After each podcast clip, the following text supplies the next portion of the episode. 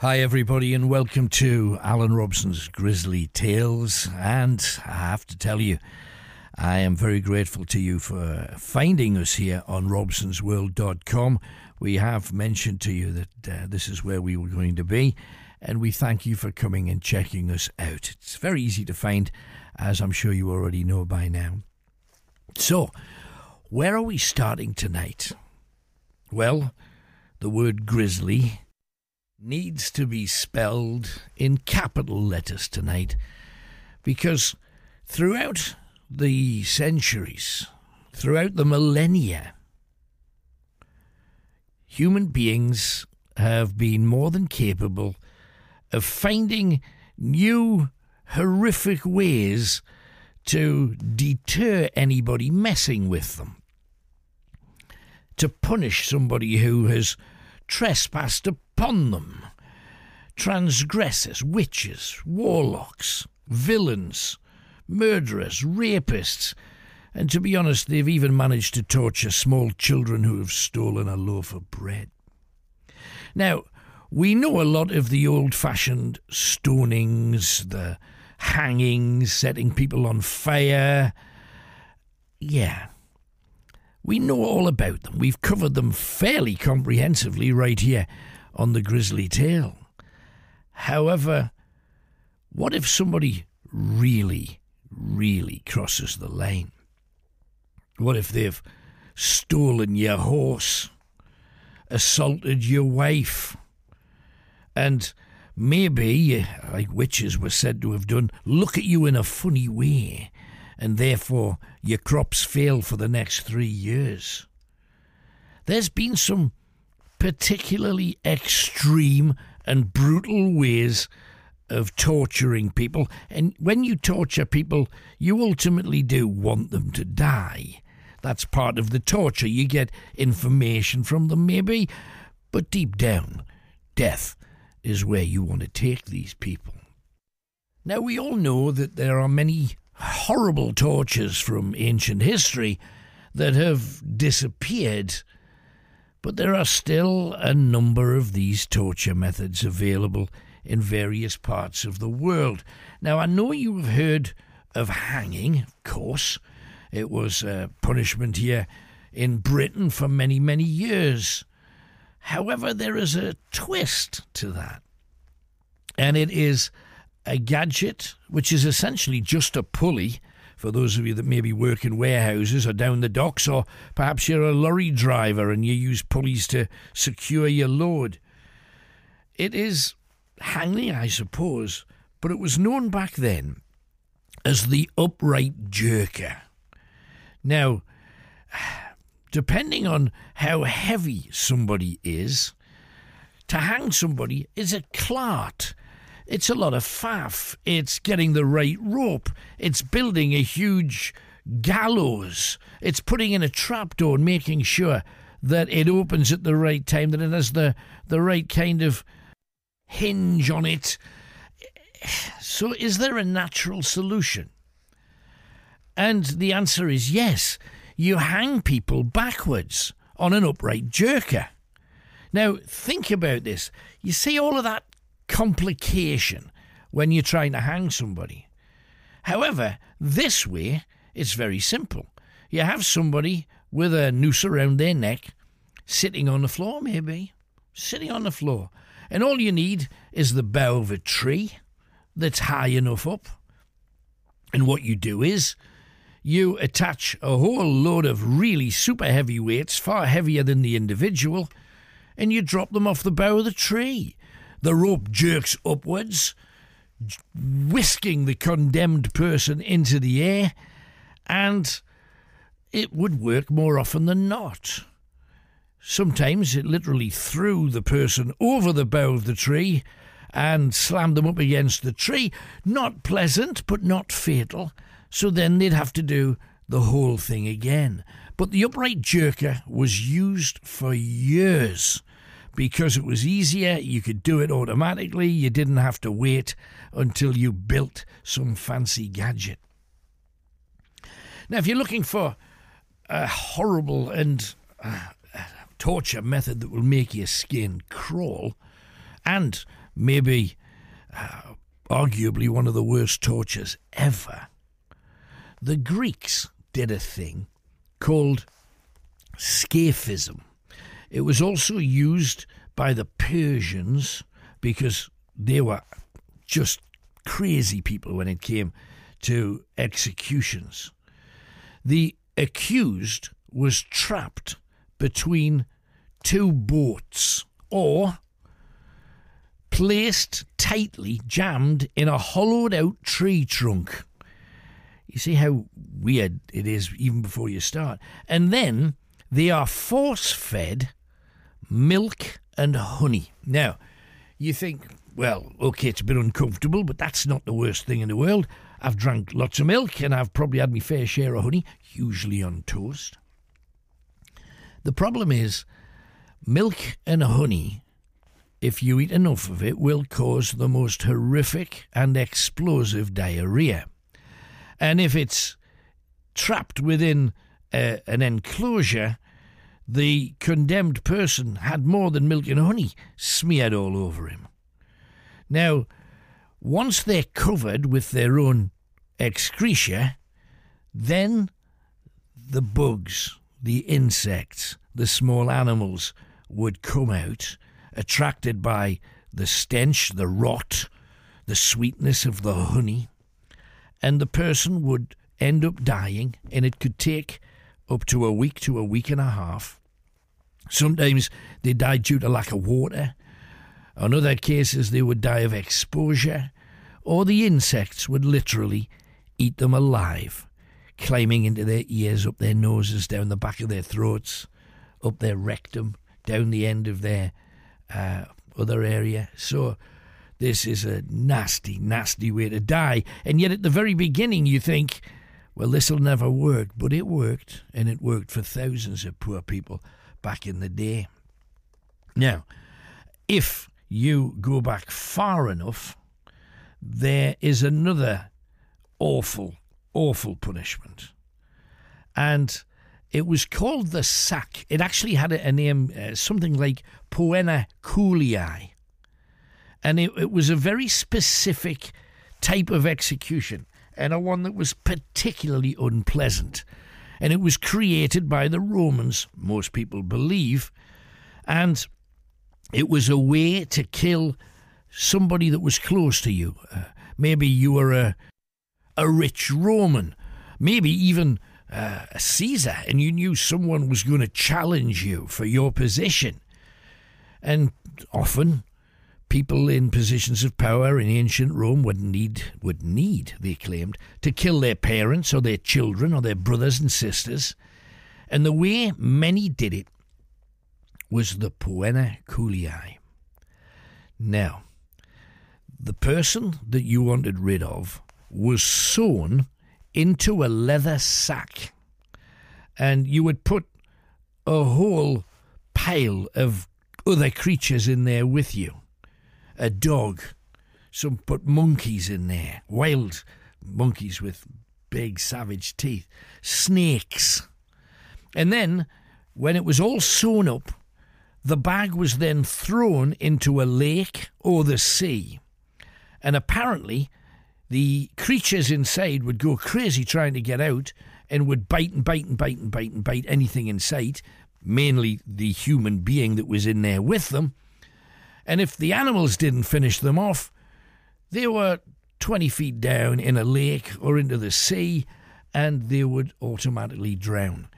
As far as we know, not one person ever survived that particular form of torture.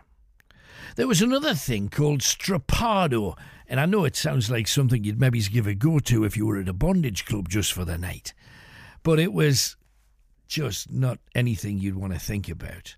It's a horrible torture, and it doesn't even end in death. It ends with a human being in a complete mess, a total mess. If you are going to carry out strappado, whoever you were willing to torture would be strung up by the wrists behind the head. This is a horrible angle, and it guarantees that your shoulders will dislocate. If the shoulders didn't dislocate, then they'd add weights to your legs until they till they did, and you'd hear the noise and it would be sickening. Now this cropped up during the Spanish Inquisition, which was not, of course, just Spanish. The Inquisition spread right across Europe, across France, across Great Britain too. And in some countries around the world right now, Strappado is still used to get information from people. Now, once you have had this torture, your life can never be the same again. Your shoulders pop out regularly and yes, people have survived it, but the quality of their life from that day on was just not worth having. Now, I have to say, I have heard of the phrase white torture, and I just presumed it meant a torture against anybody whose skin colour was the kind of pinky colour that, that mine is. But that is not true. It's far worse than that. It's essentially uh, I suppose you would call it sensory deprivation, where you have a prison cell where your clothes are completely white, you're only served white food.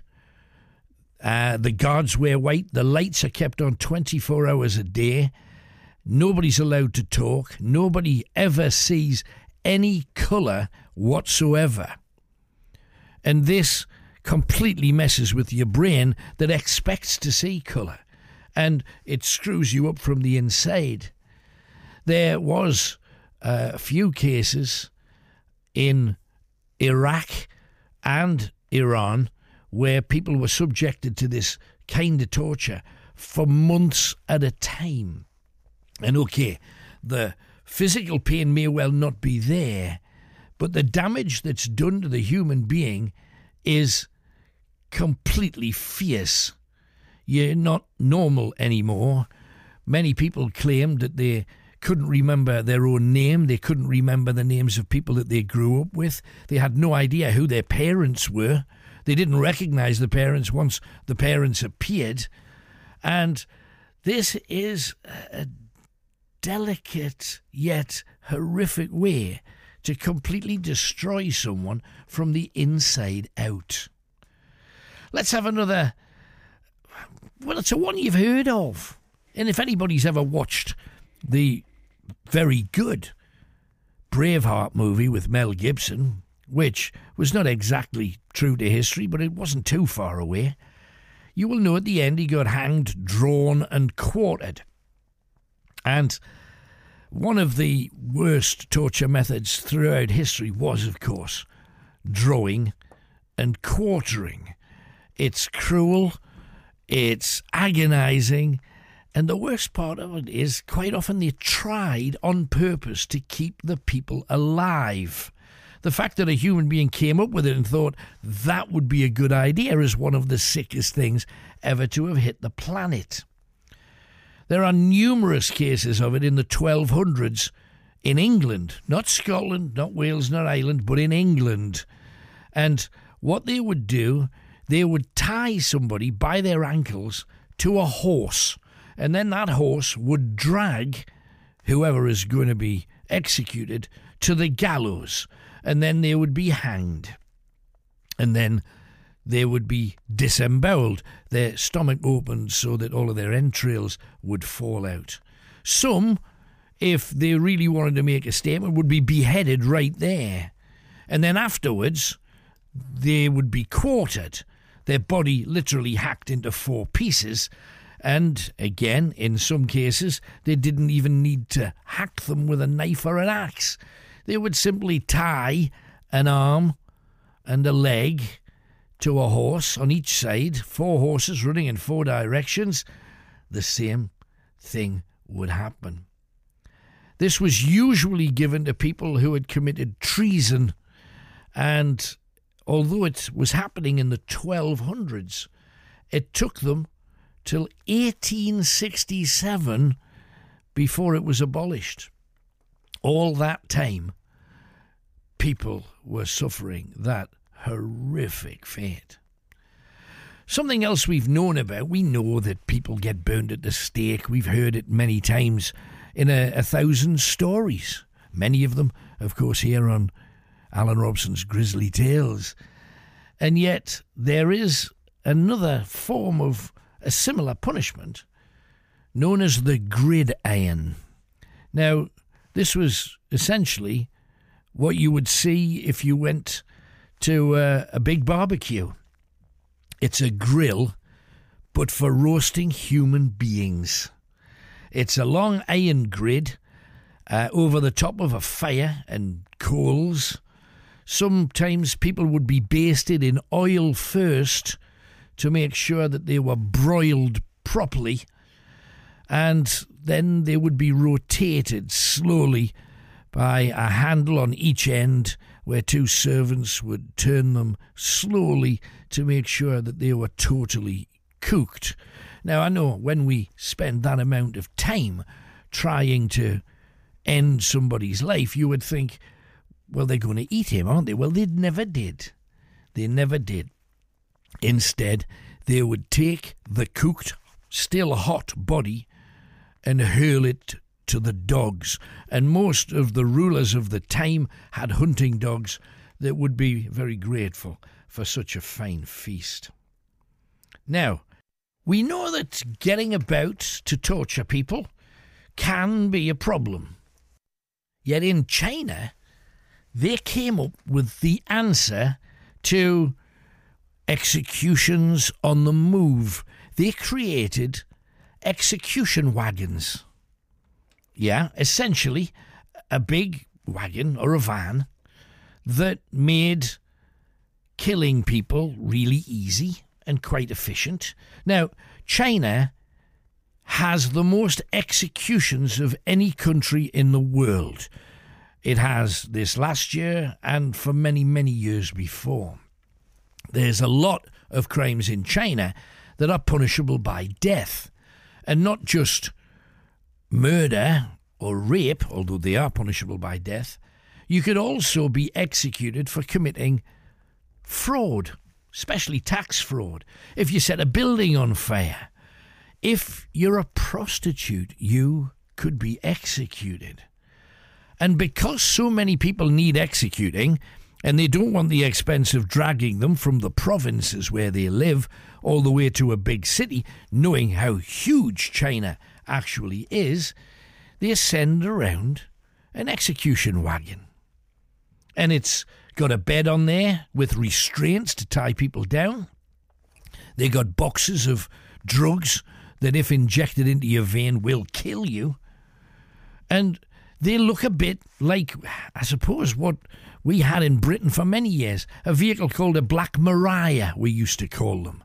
A big black dark van, the doors open, in go any criminals and they're taken to the police station, but not in China, because these execution wagons have been about for close to 20 years and they've got about 40 of them, all meting out executions to those that they believe deserve it, injecting them to death. The Chinese officials have been hit by people complaining about their the victims' human rights. But the Chinese claim, and they've said it right from the very beginning, that this is far more humane than any of the other forms of execution that they've used over the years, like beheadings with axes, uh, even modern day firing squads, or electrocution. They believe that what they're doing is humane. Now, to kill someone for selling their body because they're poor, I don't see anything humane about that because you never know what may happen to you down the down the line. You never know what you might need to do to be able to survive. Now, I remember a few years ago, one of the newspapers, I think it was actually The Sun, published a picture of some locals in a town in Spain taking a donkey up to the top of a tower and then throwing the donkey to its death for fun, for a sport. And yet, what they were doing was something that people have done for absolutely centuries. It was probably the very first, to call it a torture, I'm not sure it is, but certainly an execution method. And it's falling, it's pushing somebody off somewhere high. And what do you do if somebody causes you a problem? You say, let's have a walk along the cliff. And when, they, when you say to them, oh, look, what's that? And they look over the edge, you give them a shove and away they go. This is how people have got rid of family, enemies, and all kinds of people over the years. Iran still uses throwing somebody off a cliff for state executions. So it's still used, it's still out there. And many people who commit murder use that because it's the easiest way for them to feel that they can get away with it. Now, if you live in Southeast Asia, there is another impressive but evil way of taking a life. And you would be arrested for whatever your heinous crime was. And once again, in Asia, some of the crimes we would consider to be pretty lightweight and pretty marginal. And had they happened in Britain, you'd probably get a caution from a policeman or a back in the 60s a clip along the lug and sent on your way. But in Southeast Asia, they get people arrested for some of the small things, basic thievery, shoplifting, and it may well be that they are told that they're to be executed by elephant. They're tied onto rocks, usually rocks and stones that are sharp, and then elephants are trained to make sure that when they trample the individual, they stamp down on their body, breaking all of their bones and taking their life. And that has to be one of the most horrific ways that you could possibly lose your life. Now, if you've ever watched Sherlock Holmes, especially the older ones, you know, the older programs with um, Basil Rathbone and Nigel Bruce, brilliant, love all that old stuff. On one of them, I can't remember which episode it was, but they talked about someone who had lived in China and they had died the death of a thousand cuts. And I've always thought, well, the death of a thousand cuts just must mean they get hacked to death, where you just get cut loads of times and you ultimately die. But this thing is actually called Ling Chi. And it, and it means, I suppose it means death by a thousand cuts, but if you break down the words to what they really mean, it means slicing slowly. That is what it means. And this is a way of torturing and executing someone in China.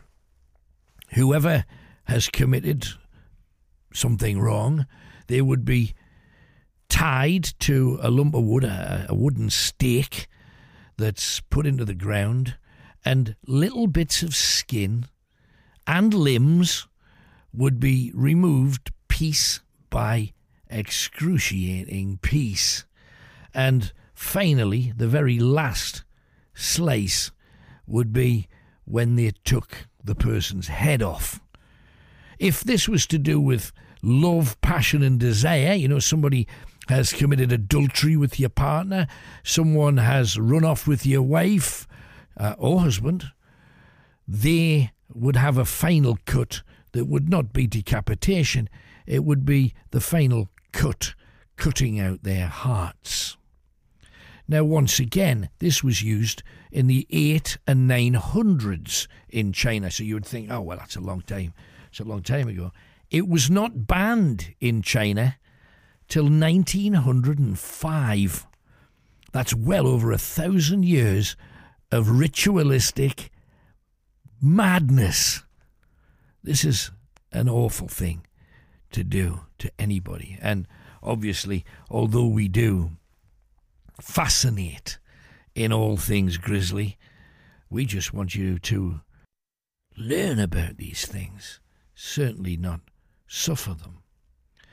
Now, on a recent ghost hunt, we mentioned a thing called the Blood Eagle, which is a legendary execution from Norway, Sweden, Denmark, the Scandinavian countries at a time when the Vikings were travelling everywhere.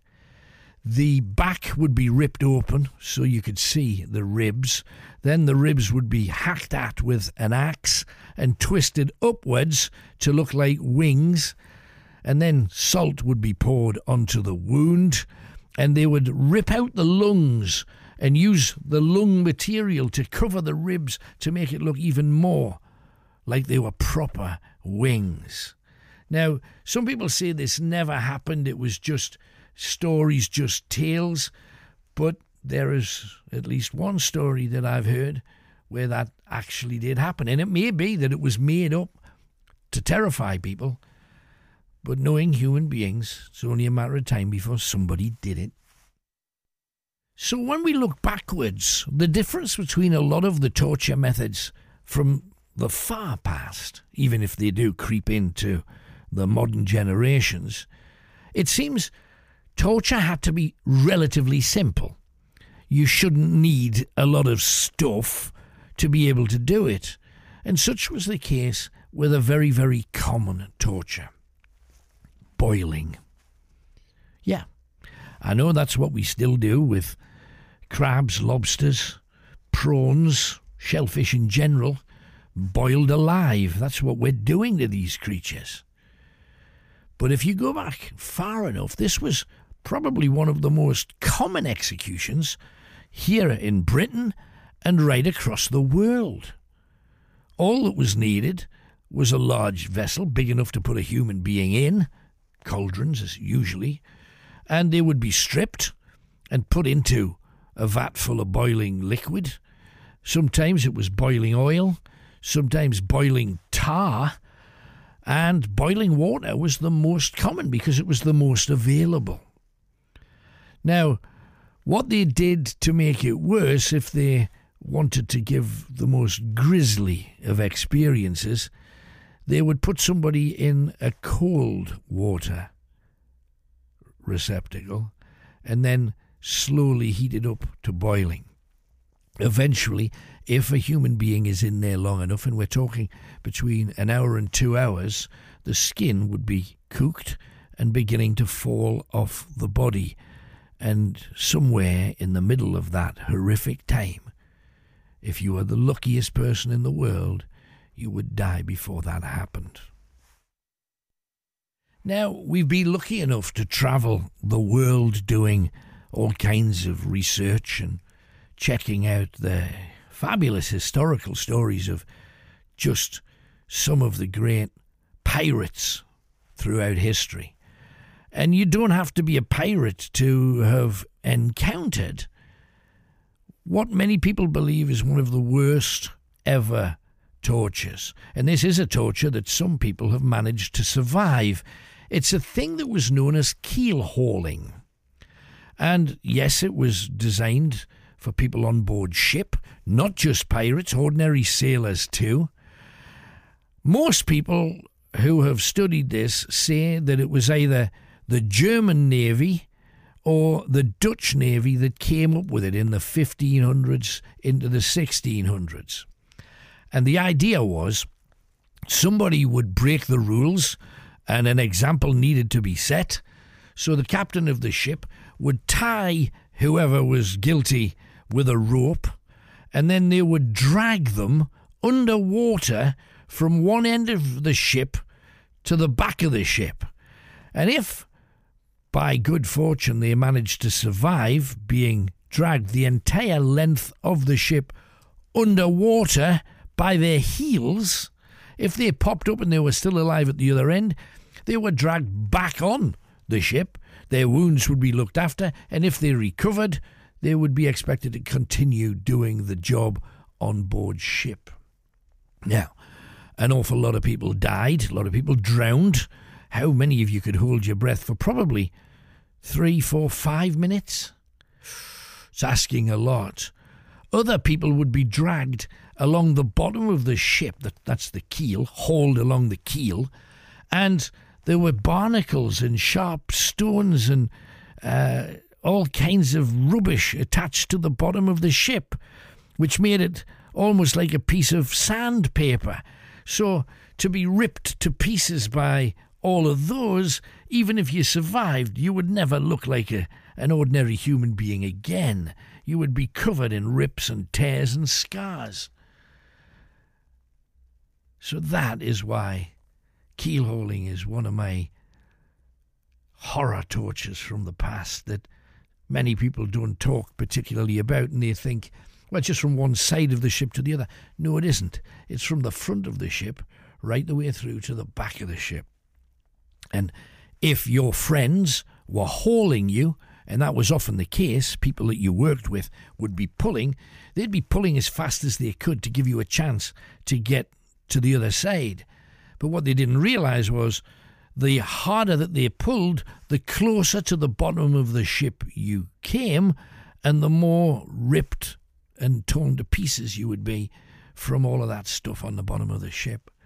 So it was kind of a, a catch 22 if you were trying to save your friend. I hope you find it as interesting as I do when you go back and you just look at how we have treated our fellow men, women, and children. It tells you an awful lot about what human beings are all about deep down. But let's have a proper grisly tale. Now, if ever you watch television, you will have seen many a film, many a TV series featuring ninjas. Maybe a, a few computer games too. But if I put the word ninja together with Shrewsbury, you would kind of think, well, what the hell? On all of the many extraordinary stories to come to me is this one featuring Shrewsbury ninjas. The shogun, or military governor of Japan in the 1600s, was a vicious warlord called Iemitsu, who hated the British, particularly hated the Portuguese, because they were trying to establish better trade relations at the time, but Iemitsu believed that Japan had to be for the Japanese. Any link with the outside world should be actively discouraged.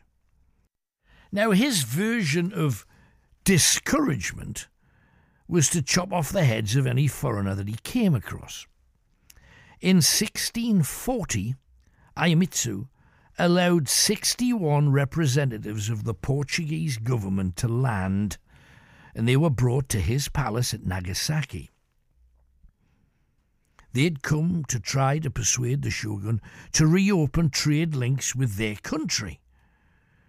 Iemitsu said only one word no. The Japanese ruler, for that is what he was, the emperor was little more than a figurehead, he believed that Portugal had tried to organize a Christian peasant rebellion and that was at a place called Shimabara some years earlier. So instead of sending these diplomats away with a flea in their ear, he ordered their public beheading. So these harmless civil servants were marched before a crowd of about 4,000 people, and on the stroke of midday, simultaneously, 61 Portuguese heads fell into wicker baskets. Three Englishmen, cloth merchants from Shrewsbury, came to Japan to try and buy some of their legendary fine fabric. They witnessed the beheadings, so decided to make themselves scarce like you would. They escaped north to the small fishing town called Sasebo, where smugglers were paid to get them to one of the Ryukyu Islands. And once they were there, they sent word to the Philippines, where British vessels regularly came in and, and did business. It took these two guys from Shrewsbury almost two years to get back home. They had spent a total of four years trying to achieve a working arrangement and had returned empty handed, but they were lucky at least still to have their heads.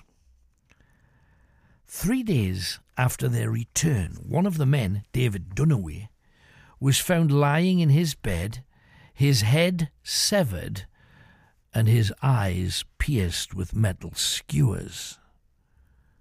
The other two, Roger Friend and Simon Oliver, were more than a little concerned, for they knew that on the other side of the world the shogun had ordered their deaths. Surely that threat carried no weight in quiet little Shrewsbury. At the funeral, Friend and Oliver were perturbed to see two Japanese men standing at the graveside, waiting for the lowering of the coffin. They were dressed in black in the fashion that we would now identify as that of the ninjas, hired assassins sent from the east. It seems that Iemitsu had the Englishman's documents, so knew where they were from, and that, in fact, these Japanese killers had arrived in Shrewsbury almost four months before the two men had got back. Roger Friend informed the local magistrate, who took it upon himself to apprehend the two Japanese, but he could find no evidence that they were responsible for the killing. The following week, Roger Friend was in his basement room when he heard his back door being prized open. Knowing the threat posed by the assassins, he carried a large sword with him as he set off to investigate. The back kitchen was a dark, feisty room with lots of places where a shadowy figure could hide. Instead of chancing his arm in the shadows with trained killers, Friend bolted the kitchen door and ran out of his front door for help. He never saw the blade of the sword. He merely ran onto it, and it was so sharp his body kept running, whilst his head bounced along the street. It rolled down the sloping road almost a hundred yards before coming to rest in the centre of a busy street. Torrents of blood gushed from his torso down into the primitive guttering to paint a crimson river down towards that disembodied head. When Simon Oliver heard of his colleague's murder, he rushed to the magistrate for protection. Soldiers were sent to apprehend the two Japanese and expel them from the country, but they'd already gone. But Oliver refused to go home in case he put his family at risk, and he chose to live on the outskirts of Shrewsbury, staying in a cow byre and buying food from the local farmer, who he had sworn to secrecy. One morning he looked out of that wide open window to the old farm building and saw two, what he thought were Japanese, walking along the edge of the field towards his hideout. He quickly grabbed a sharpened axe and prepared for their attack. It seems that the assassins had no idea that Oliver was there. They were keeping out of Shrewsbury to avoid arrest, and they were looking for food as he had been. They sat against the wall of the byre and they chewed away at some soily carrots. Terrified, Simon Oliver was. He sat and trembled, his palms sweating, and his heart beating so loudly he was certain that these killers would investigate and murder him. It was surely only a matter of time before they discovered him. So he stood by the rotted wooden door, his axe at shoulder level, ready to take one of their heads.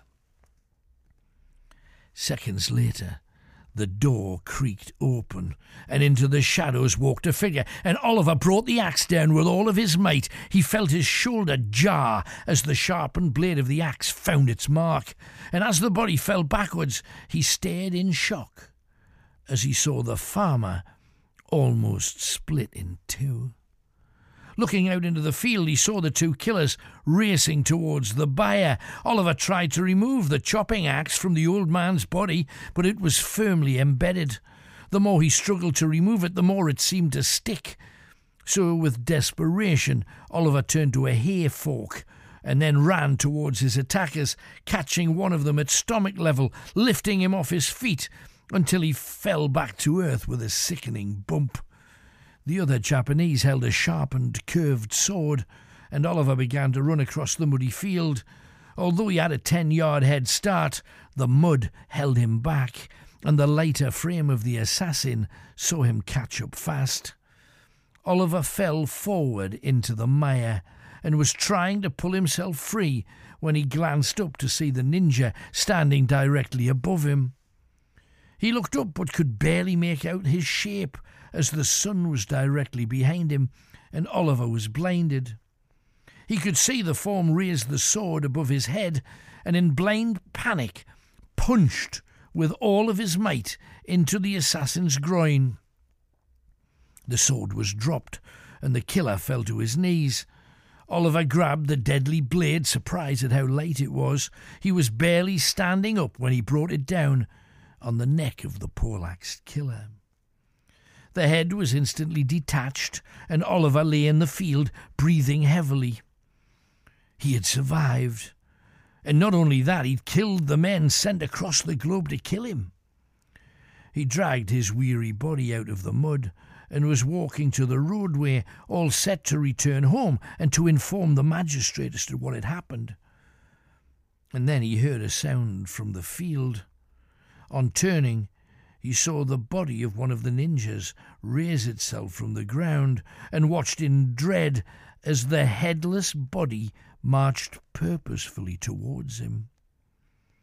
It held that sword in his hand, and Oliver stood agape as it came at him. He held up his hand against the barrage of blows rained down upon him. His hands and fingers were severed, littering the field with flesh and bone. Finally, Oliver was on the ground, his arms merely bloody stumps, when the final blow was struck and his head fell with a splodge into a muddy puddle. The following day, the farmer's wife came upon the scene, a scene that would have been more in place in a slaughterhouse than in an idyllic country setting such as this. The authorities were soon in attendance, and they found the dead farmer, the decapitated body of Simon Oliver, a Japanese killer impaled on a pitchfork, and one Japanese head. But where was the body? A search was made, but no trace was ever found of the headless torso.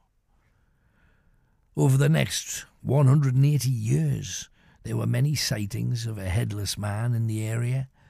The story seemed to die out in the early 1800s. Yet in November 1954, Mr. and Mrs. L. Kirk from Shrewsbury were looking for horse chestnuts for their son to play conkers with when they came across a man wandering through a small copse of trees on the outskirts of the town. Thinking it was the owner of the trees, Mr. Kirk shouted out, Hope you don't mind, just getting a few conkers for the son. The man didn't reply, but when Mrs. Kirk walked towards him, she screamed and passed out on the spot. When her husband revived her, she said, He's got no head. She had to be treated in hospital for shock, and neither of them ever returned to the countryside outside their own town again. And just finally, let me tell you a story of a man called Harry Fallon. Three days before Harry died, he sent me, someone he listened to on the radio, an old wrinkled document about his great great great grandfather. Robert Fallon had travelled to America and had earned a basic living as a carpenter in and around the San Francisco area back in the 1850s to supplement his earnings, he would go into saloons and play poker. Now, you've got to remember at that time, the wild and woolly West was still very much that, and selecting your opposition was impossible, so you would take a chance. Some nights you could win a fortune from cattlemen or merchants. On other evenings, you'd be fleeced by card sharps and gunmen. But over the average week, he was well ahead. But while he was playing a game at the Bella Union Saloon, one of the other men in the game, known as Wild Eyes, pulled back the table to see an extra card on Fallon's lap. He stood up, drew his Colt, and slowly pulled back the hammer. He fired four shots into Fallon's head and chest. Cheating at cards was almost as heinous a sin as stealing a man's horse or hitting a woman. Shootings were fairly common in San Francisco. So the body was simply covered up, dragged into a back room until the undertaker and the sheriff could arrive. Rather than let it spoil the night, the blood was wiped off the chair and they shouted along the bar to see if anybody else wanted to play cards. Most people were reluctant to take a dead man's place, but one young man stepped forward, sat down, and began to deal. By the end of the evening, he was quite a rich young man, having cleaned out his opposition. The amazing coincidence was that he was Joe Fallon, the son of the man who'd been shot hours before. He hadn't seen his father for years. He wasn't even aware that he was in San Francisco.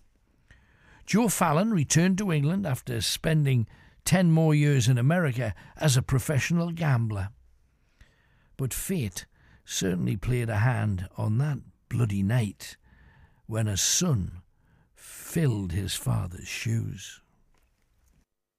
And we have hundreds of other amazing stories, and some two and three, four hour adventures where we travel the world looking out for the unusual, the incredible, and in so many cases, taking ordinary people and placing them into terrifying places. I hope you'll have a look around Robson's world. It is a world for you, and I hope you enjoy it. But until we are back together again with another podcast, from me, Alan Robson, God bless you, and I wish you well.